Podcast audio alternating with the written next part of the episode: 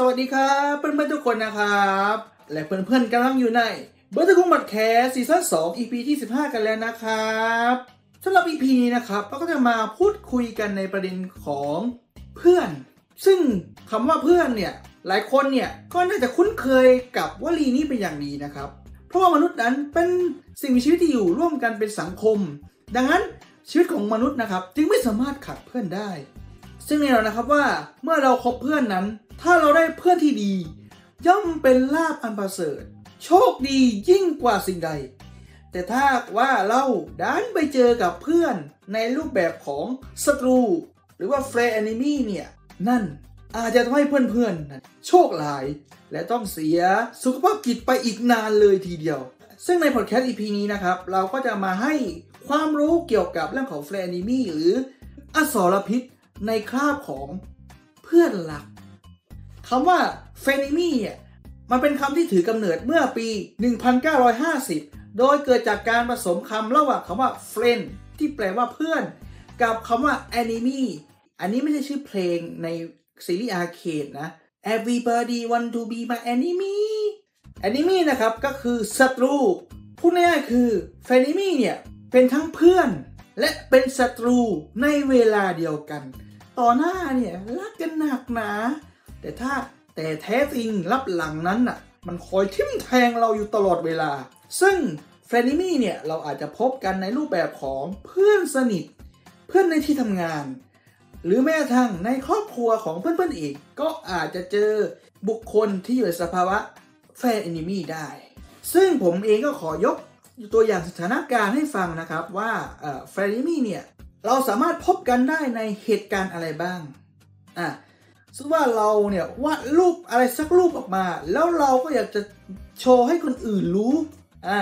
เราเองก็วาดรูปแล้วก็โพสต์ในโซเชียลมีเดียสักพักหนึ่งก็มีเพื่อนของเราเนี่ยมาเม้นว่ารูปนี้เนี่ยมันก็สวยนะ แต่ถ้าดีเนี่ยไม่ต้องวาดเลยดีกว่า ฟังดูแล้วเนี่ยเหมือนกับชมใช่ไหม แต่ด้านหลังเนี่ย มันช่างทำให้จิตใจของคนนั้นเนี่ยปวดร้าวในหัวใจเสียเหลือเกินนะ ซึ่งนี่ครับคือตัวอย่างของเพื่อนที่มีลักษณะของ friend enemy นะ ทีนี้ลักษณะหรือพฤติกรรมเด่นของ friend enemy เนี่ยอะมันมีอะไรบ้างอ่าเดี๋ยวมารับฟังกันต่อเลยนะครับ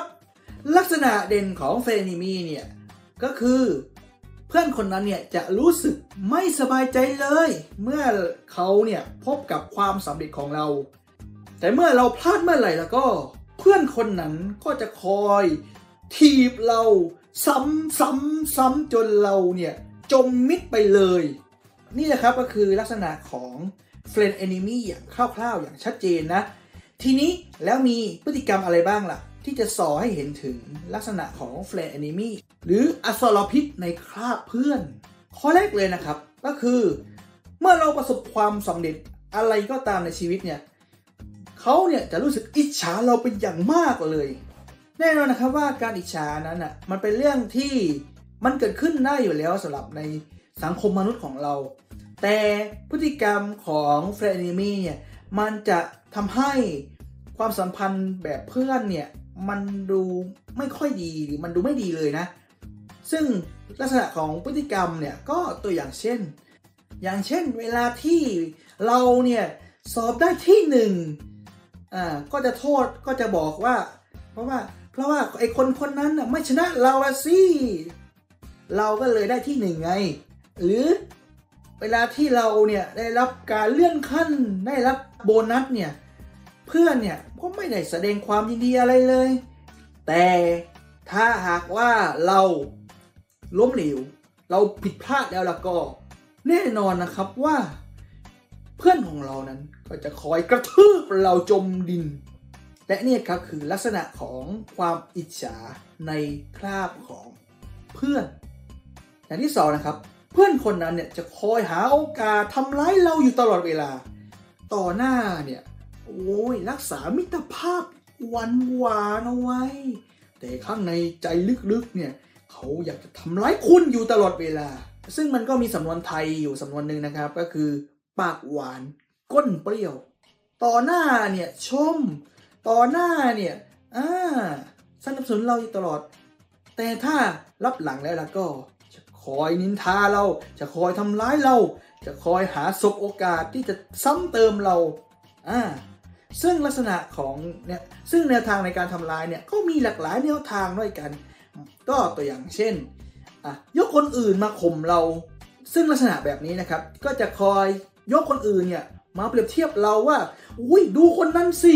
คนนั้นน่ะอุ้ยได้คะแนนหนึ่งร้อยเต็มเลย แล้วคุณล่ะทำได้เหมือนเขาไหมอ่านี่ก็คือลักษณะของการยกคนอื่นมาชมและมาข่มเรา รือจะเป็นการวิพากษ์วิจารณ์เราอย่างไม่สร้างสรรค์ซึ่งตัวอย่างนะครับ ก็อย่างที่ผมยกตัวอย่างไปข้างต้นนะครับ ก็คือเราสร้างสรรค์ผลงานเนี่ยอยากจะให้คนอื่นรู้ได้ภูมิใจในความสามารถของเรา แต่เพื่อนในลักษณะแบบนี้เนี่ยก็จะคอยชมเราแบบทิมแทงเราอะชมว่าภาพนี้สวยนะ แต่ท่ายดีไม่ต้องวาดเลยดีกว่า ไปทำอย่างอื่นไป ซึ่งลักษณะของพฤติกรรมแบบนี้นะครับ ก็จะบ่งบอกว่า เมื่อคุณพลาดมาไหร่เพื่อนคนนั้นก็จะคอยซ้ำเรา ซึ่งมันจะพบในเพื่อนที่มีลักษณะแบบ friend enemy นะและอย่างที่สามก็คือ เมื่อเฉยเราไม่ยินดีไม่ยินร้ายกับเราอะแน่นอนนะครับว่าเพื่อนที่ดีนั้นอะเวลาที่เรามีปัญหานะครับ เพื่อนคนนั้นนะครับก็จะเป็นคนที่อยู่เคียงข้างในยามที่ทุกข์ยากคอยแนะนำอะไรดีๆ และขอช่วยเหลือเราอยู่เสมอ แต่เพื่อนที่มีลักษณะของ เฟรนนิมี่เนี่ยมักจะไม่ทำอย่างนั้นหรอกนะครับ หากเพื่อนคนนั้นน่ะได้ยินข่าวด้านลบเกี่ยวกับตัวของเรา เพื่อนคนนั้นน่ะจะแอบดีใจนะว่าก็จะบอกกับเราว่าปัทโทเรื่องแค่นี้เอง ฉันเนี่ยเจอหนักกว่าเธออีกนะ ซึ่งมันก็เป็นคำแนะนำที่มันก็แปลกๆอยู่นะ มันเป็นคำแนะนำที่เอออยากจะให้เราเนี่ยพัฒนาตัวเอง แต่มันได้ความนิกาทีฟได้พลังลบกลับมา ซึ่งมันจะทำให้เราเนี่ยไม่อยากจะพัฒนาตัวเอง ไม่อยากจะทำอะไรต่อไปอะนี่นะครับ ซึ่งทั้ง 3 ข้อนี้ครับก็คือเป็นข้อสรุปของลักษณะของเพื่อนที่เป็นเฟรนมีหรืออสรพิษในคราบเพื่อนรัก ทีนี้ถ้าเพื่อนๆเจอเพื่อนในลักษณะแบบนี้ เราจะรับมืออย่างไร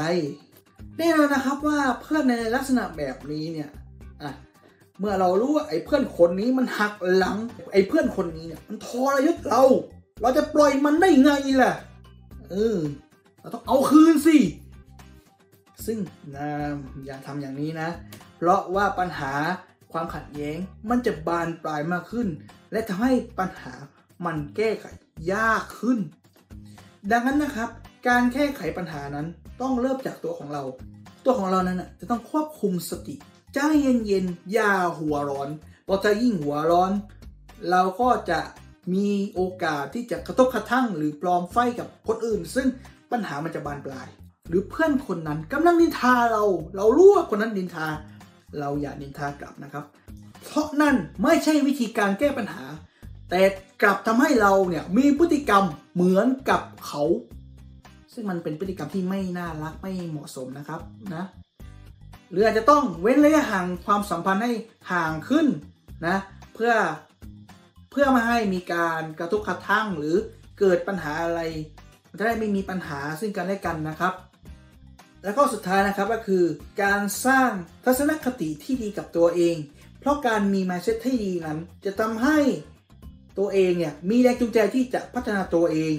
และจากเหตุการณ์ที่เลวร้ายแบบนี้ มันก็จะทำให้เราเข้มแข็งมากขึ้น